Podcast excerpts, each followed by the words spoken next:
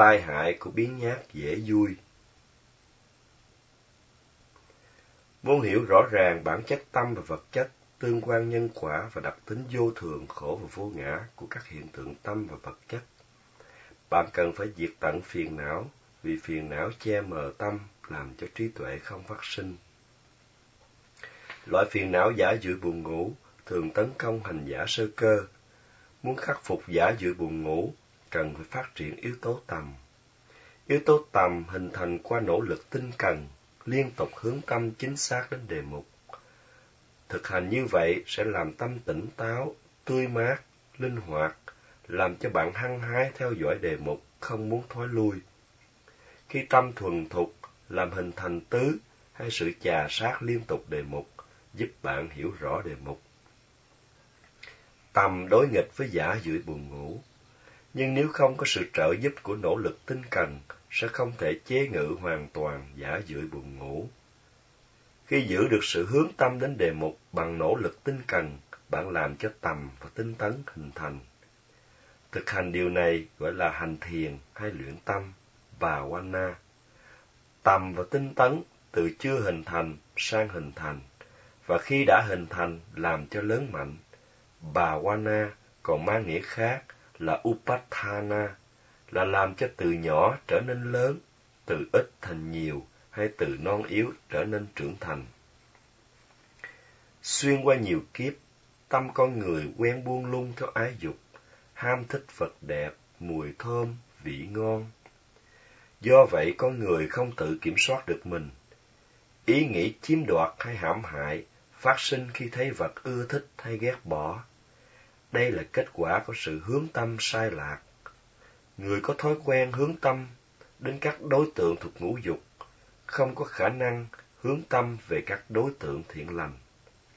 Người này không can đảm từ bỏ những gì xấu và không có tinh tấn cố gắng làm điều tốt. Người có tâm buông lung, yếu ớt, biến nhát được gọi là kusita.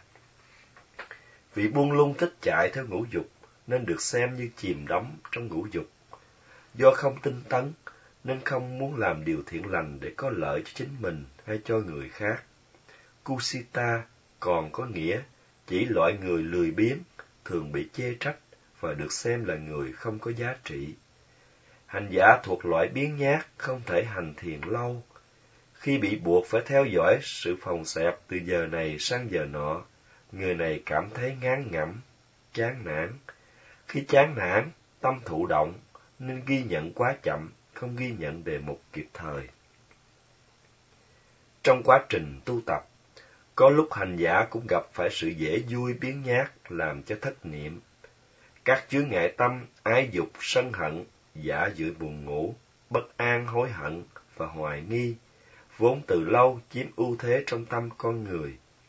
Ái dục chi phối làm cho bạn muốn thứ này, thích thứ kia, khiến bạn tu tập dễ vui. Lười biếng thụ động làm cho bạn không muốn làm điều thiện lành để có lợi lạc. Nếu cố gắng hướng tâm liên tục đến đề mục, tâm sẽ tươi tỉnh. Đây là lợi ích tức thời. Nhờ nỗ lực tinh cần giúp tâm linh hoạt, không bị co rút, nên đẩy lui giả dự buồn ngủ. Và do vậy bạn giữ được chánh niệm nơi đề mục. Giữ chánh niệm một giây, mở đường cho thiện nghiệp một lần. Giữ chánh niệm hai giây, mở đường cho thiện nghiệp hai lần. Nếu giữ được chánh niệm liên tục sẽ giúp cho tinh tấn và tầm mỗi lúc mạnh hơn. Nếu dễ vui biến nhát, không phát triển được tinh tấn và tầm, bạn sẽ không đạt tiến bộ trong suốt thời gian tu tập. Dù khóa thiền kéo dài lâu hơn, bạn cũng không bao giờ tiến bộ. Đức Phật dạy rằng người biến nhát chịu đau khổ vì đánh mất lợi lạc đem lại do giữ được tâm trong sạch. Người biến nhát chịu đau khổ trong khi đi, đứng, nằm, ngồi vì tâm ô nhiễm bởi phiền não, dục tưởng, sân tưởng và hại tưởng. Do buông lung theo các bất thiện pháp nên không giữ giới đức, người biến nhát không có cuộc đời chân chánh. Vì biến nhát nên không thể tu thiền minh sát, nên tâm không thoát khỏi phiền não. Bị phiền não che mờ, không phát triển được trí tuệ. Không khả năng giữ giới, không khả năng hành thiền, và không phát triển trí tuệ, người biến nhát đánh mất lợi lạc, đem lại từ sự tu tập giới định huệ. Vì thế mà cuộc đời đau khổ. Nếu không khả năng trì giới, giới đức không giữ trong sạch, không thể xứng đáng là một con người thật sự.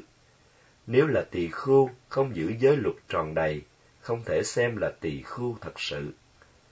Do đó, nếu nỗ lực tinh tấn sẽ có khả năng tu tập giới định huệ. Nhờ sự tu tập này làm cho thân khẩu ý được trong sạch. Người biến nhát không thể thể tu giới định huệ nên không hưởng được chút lợi lạc nào hết.